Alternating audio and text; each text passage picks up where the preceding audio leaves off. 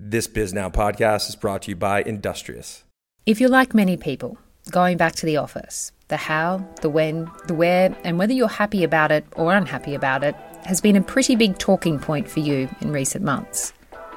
Things might be different for you at work, maybe in a big way, maybe in a small way, but there's a lot more at stake than how often you have to do your commute. I, I think the work from home technology is kind of a revolution. And I'm not totally sure how it'll play out, but it might be as important as like, like cloud computing and, and fast internet might be as important as electricity. There's a debate raging today in the halls of government, the boardrooms, and the break rooms of companies, around breakfast tables, in editorial columns of news outlets, and on social media. Increasingly, what this debate is turning to is that it's not really about safety anymore. It's about lifestyle, it's about quality of life and what people want from their working lives, right? How important is it to a business like JP Morgan to actually have people physically coming back to work? It's very important. I think there'll be a large portion who permanently work in the office there'll be some hybrids. This was the morning the Prime Minister wanted us to change the way and the where we work. The offices are deserted. It's like graveyard shift every single day of the week. And that's just not on, you know. Some people have got to get it going. And, you know, I'm one of those people who's keeping it going. And I'm beginning to feel a little bit like, uh, where's everybody else? The questions that people are asking are what's better, working in the office or working from home? And how will people mix the two in future? But the real question is how will this affect the way our society works? I'm Mike Phillips, Bisnow's London editor. And I'm Miriam Hall, the New York City reporter. This is Office Politics, the battle for the future of work, a five part series looking at how changes in work and the future of the office will impact society and life for the hundreds of millions of people who live and work in global cities like New York and London. After an 18 month forced experiment working from home, Office workers and the companies that employ them are in the midst of figuring out how work is going to look in the future. This series isn't going to pick a side in what increasingly feels like a culture war between those who are pro office and those who think working from home is the better option.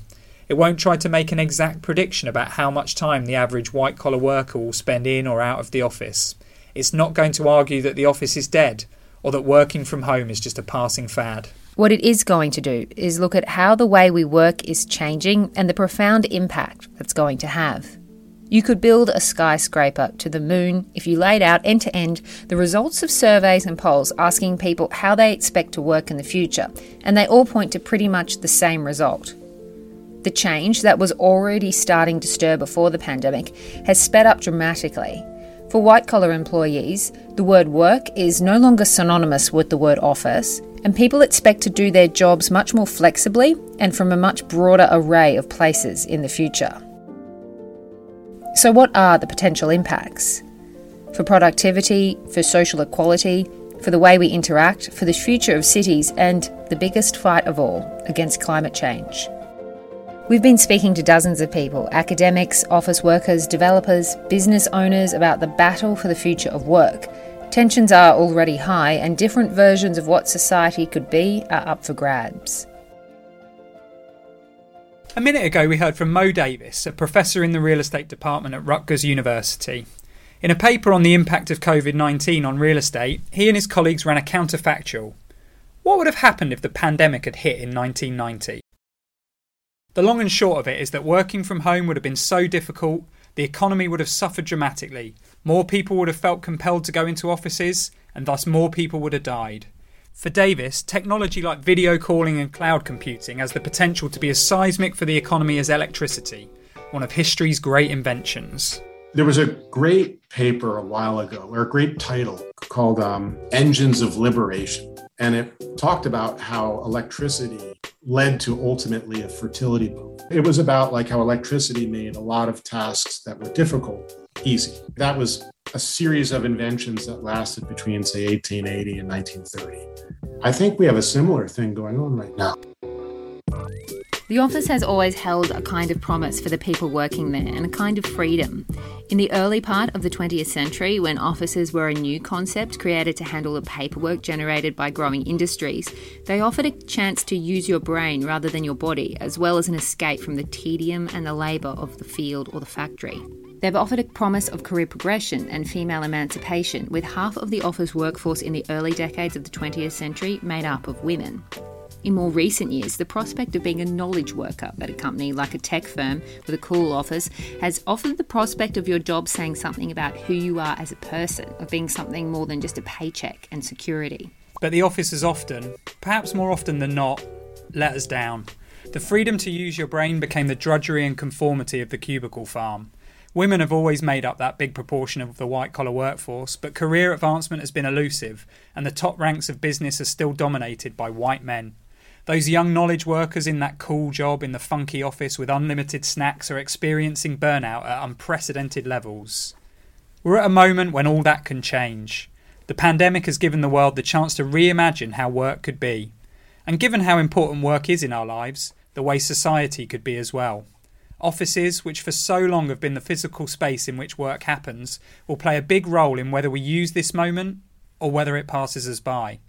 But ultimately, it will be about people, because it's people who drive how we use our buildings, our cities, and how we structure our societies and economies. One of the big debates about the future of work centres around productivity. Technology allowed most companies to keep their operations going when staff were forced to work from home during the pandemic. In some cases, companies even reported productivity going up. But when you look at the data on productivity in offices, there's one point that should make the office real estate sector take a cold, hard look at itself. So I'm Peggie Rothe, uh, Chief Insights and Research Officer at Leesman. So Leesman focuses on doing just one thing. We measure the experience that employees have of the places that they work in. For years, Leesman has been surveying nearly 200,000 people about what they do and don't like about their workplace. Everything from the layout, noise levels, and how good the technology is to how comfy their chair is.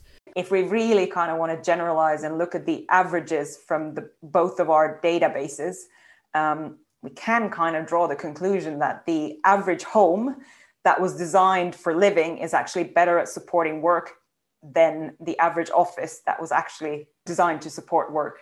When the pandemic began, they started asking the same questions about people's experience of working from home as well. And they found that on average, people like working from home more than working in the office.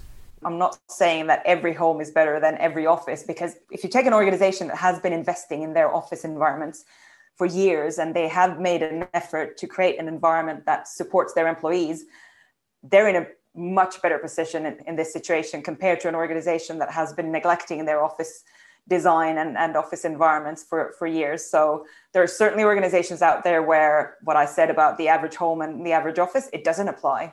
But on average, yeah, that, that is uh, what we're seeing.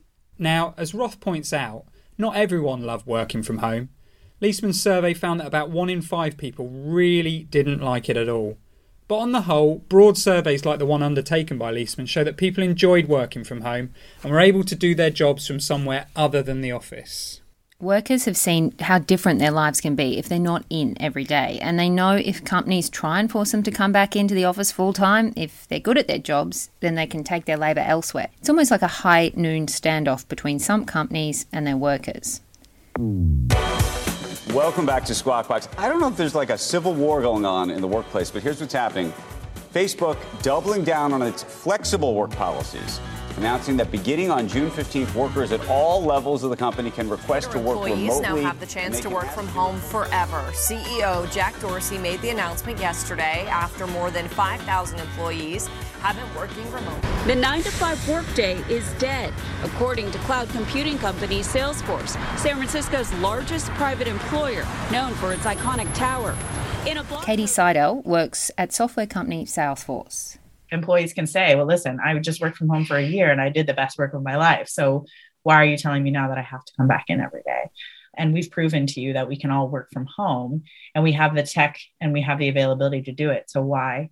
Why do we have to do that? I think it will cause employees to question that a lot more. Salesforce is one of those companies that, even before the pandemic, allowed people to work flexibly. And like many tech firms, said that post pandemic, that flexibility is only going to increase.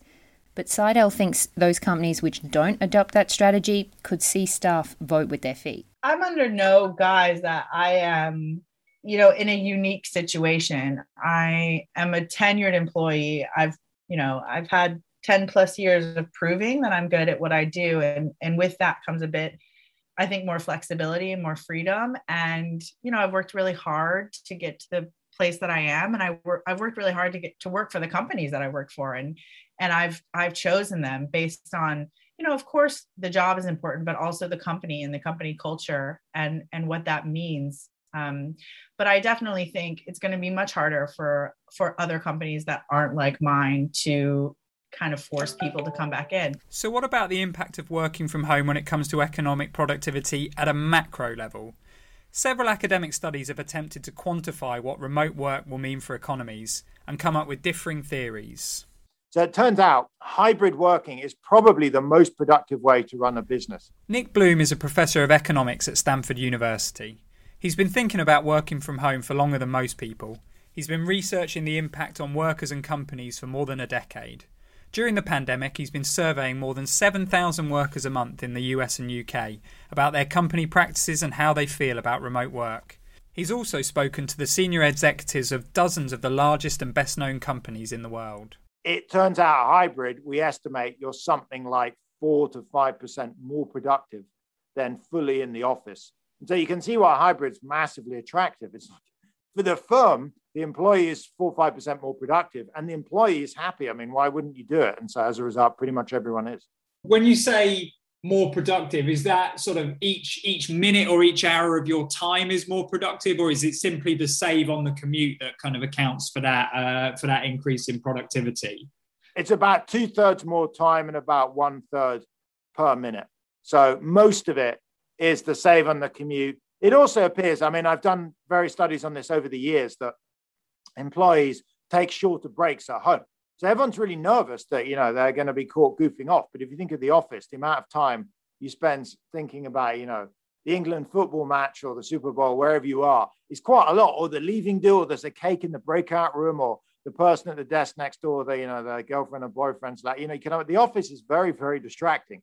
So uh, or toilet breaks, they're long. They, I mean, they just take more time in the office. It's a longer or coffee breaks, all of this stuff. So about two thirds, maybe even three quarters of the uplift is you're just working more minutes at home. So again, it comes out to thinking about, you know, task minute by minute. If you think of a three, two plan, the kind of thing that's going to happen is Monday, Tuesday, Thursday, we come into work, the whole team comes in.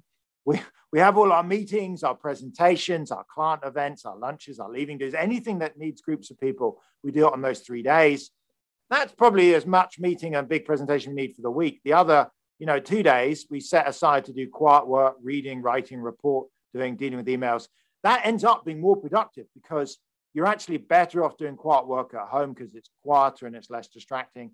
And also you save on commute time. So if you look in the data, commute time, roughly half of that saving is taken by employees to just more leisure, but the other half is taken to work harder. So it's kind of a win-win. The average Brit or American both commute about an hour a day. So if you work from home two days a week, you're saving two hours. You get an extra hour of leisure. Your, your employer gets an extra hour of work. It's a win-win. Now, it's important to point out there is not universal agreement among those academics who have looked into the productivity effect of remote work. A paper from a group of academics led by Michael Gibbs from the University of Chicago found that productivity has fallen 20% during the pandemic if you measure it by the output of the average worker in the average hour, and that's using data provided anonymously by a 10,000 strong firm. Yes, overall output went up, but only because the average employee worked 30% longer during the pandemic, doing an extra 18% more work outside normal business hours. You'll probably recognise this. More time was spent in pre organised meetings, and there was less time available for uninterrupted work, the thing that working from home is supposed to be brilliant for. Workers with kids at home did more extra work than those without, and women did more extra work than men, the study found. The differing results of the two studies beg the question does working from home make us more productive? Or will it just mean us working longer hours with all the pros and cons that has for mental health and that elusive work life balance? As Rothe said earlier, the broad averages about productivity hide a lot of nuance. Not every person felt that working from home, even part of the time, was beneficial for them, and some tasks are better done from an office than home. Here she is again. So we quite clearly saw a correlation in that those employees who have a role that is focused more on doing individual work rather than collaboration, they are more likely to have a good experience working from home because individual work is what it what, what we've seen is better supported at home. While those who, who focus more on collaboration or have a bigger proportion of their role essentially being about collaboration, they are more likely to, to find it uh, slightly more challenging.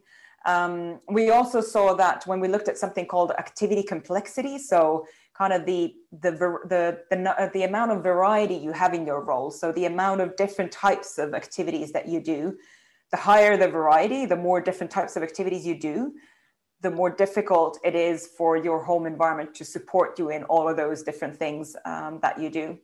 So those with lower complexity or lower variety in their role uh, are more likely to have a better experience. Ah, yes, collaboration and creativity. Sometimes it can seem that for those that believe in a wholesale return to the office, the word collaboration is a life raft that they're clinging onto for dear life. But the fact remains that collaborating with co workers is pretty much the number one draw and reason people want to keep coming into the office for work and social reasons. Diana Dupu is a marketing and PR specialist at Creative Navy, a user experience design firm.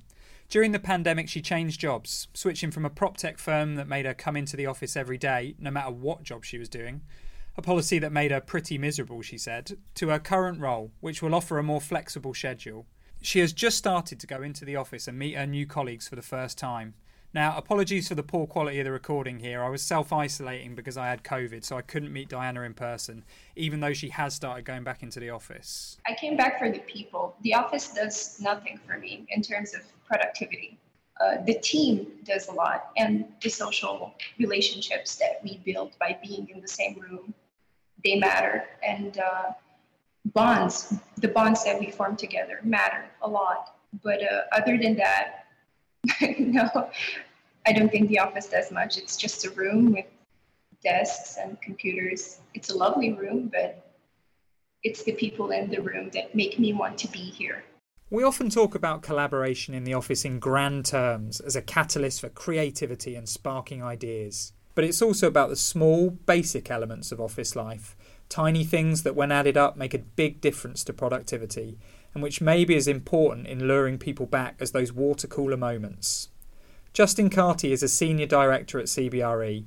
Now, clearly, CRE firms are big boosters when it comes to getting people back into the office, but his view on the benefits of being in the office are shared by people across many, many industries. I was in the office last week and another colleague needed to get a contact's phone number from me. And they were able to just ask me, and I was able to show the number and they were able to write it down and that you know that took less than 20 seconds. Uh, in our virtual world that would have been a phone call um, me physically having to then type the email and it would have taken five minutes instead of 20 seconds. So little things like that do make a difference.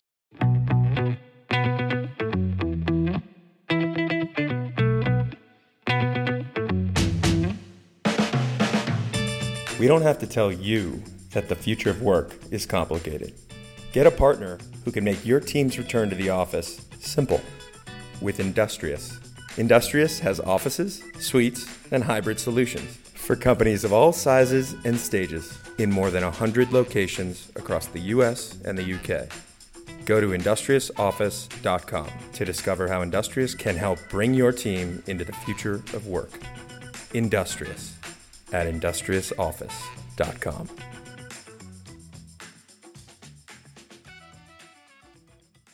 People love being around other people, and so the office will always be a draw. But when it comes to productivity and getting the most out of the office, there's a lot that companies and landlords get wrong about collaboration and those mythical serendipitous meetings that offices can engineer.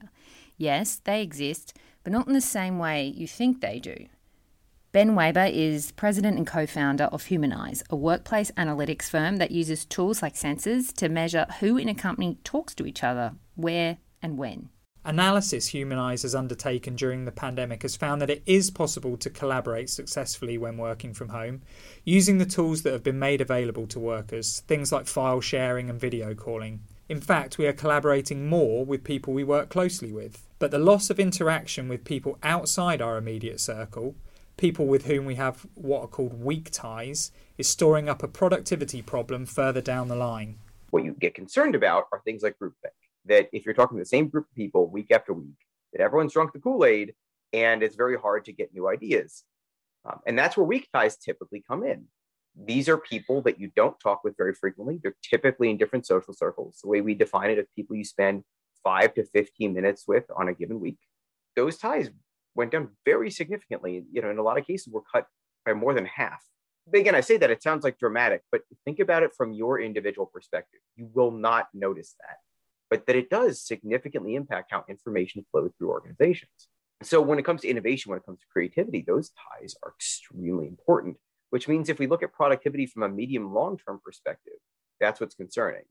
Again, you think about what offices do, you essentially get that for free by walking through an office. I'll bump into people that I don't really know.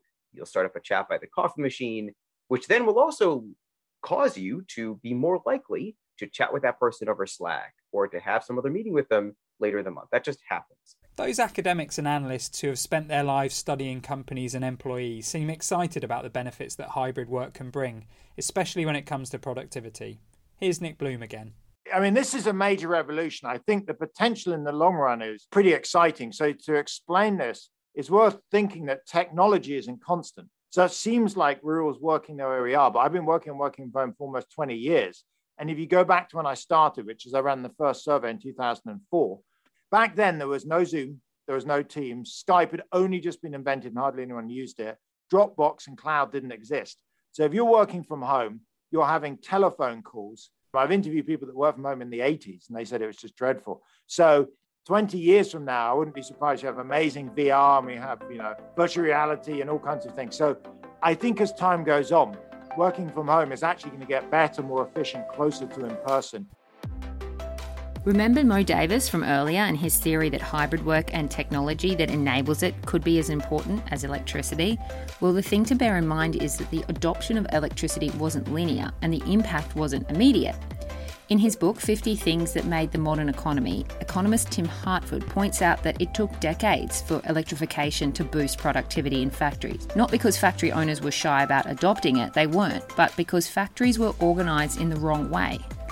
Factories and the engines they housed were literally the wrong shape, organised around a single huge drive shaft, powering all the machines in a factory at once, lending itself to batch production. It wasn't until the organising principle of factories changed, with numerous small, cheap electric engines allowing the creation of a production line, that the benefits of electricity started to be seen in productivity figures.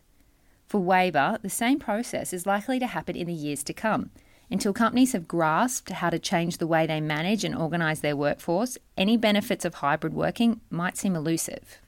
So, what I love about hybrid work is that it sort of means all things to all people, mm. right? And I'm actually extremely excited for this because I really feel like we're in for really a Cambrian explosion of work strategies, which pre pandemic we didn't have. Pre pandemic, we had this convergence to roughly a single model, which is like everyone was copying, you know, tech company style offices, open plan, everyone comes in every day. It doesn't really matter what your job is.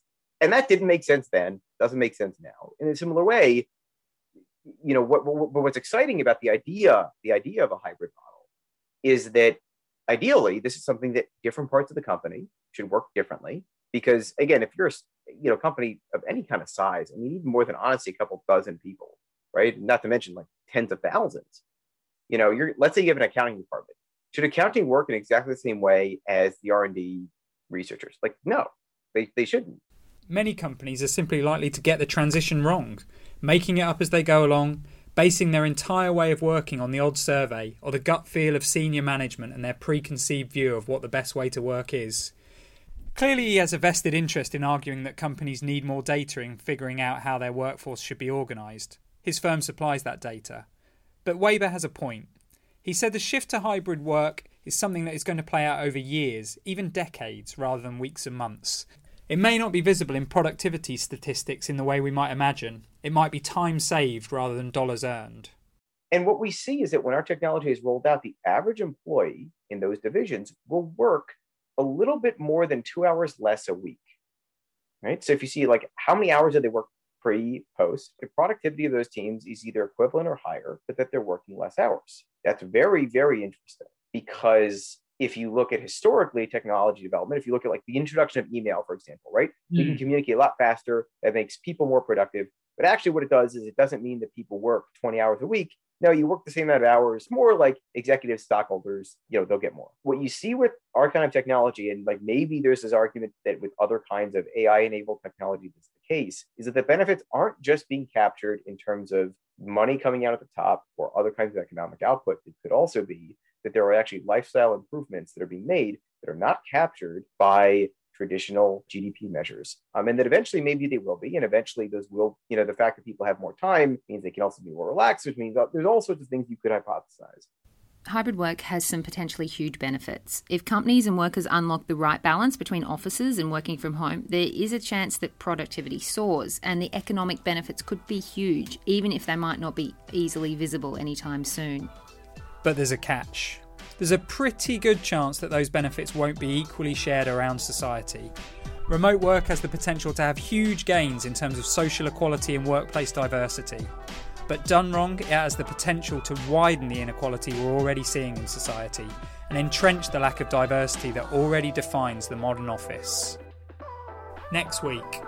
What we've seen is that employees of color, Asian, Black, and Hispanic employees, have a higher sense of belonging when working remotely compared to working in the office and relative to their white employee counterparts. I've had multiple managers say things like, you know what, my, my uh, frontline employees are really angry. White collar offices are not diverse places. Would this change if we're not all in the office together? And how will the fact that some of us can work from home and some of us can't impact wage inequality? Find out next week on Office Politics. This podcast is produced by me, Mike Phillips. And me, Miriam Hall, with script editing from Ethan Rothstein. If you like this podcast, please subscribe and leave us a review so others can find us.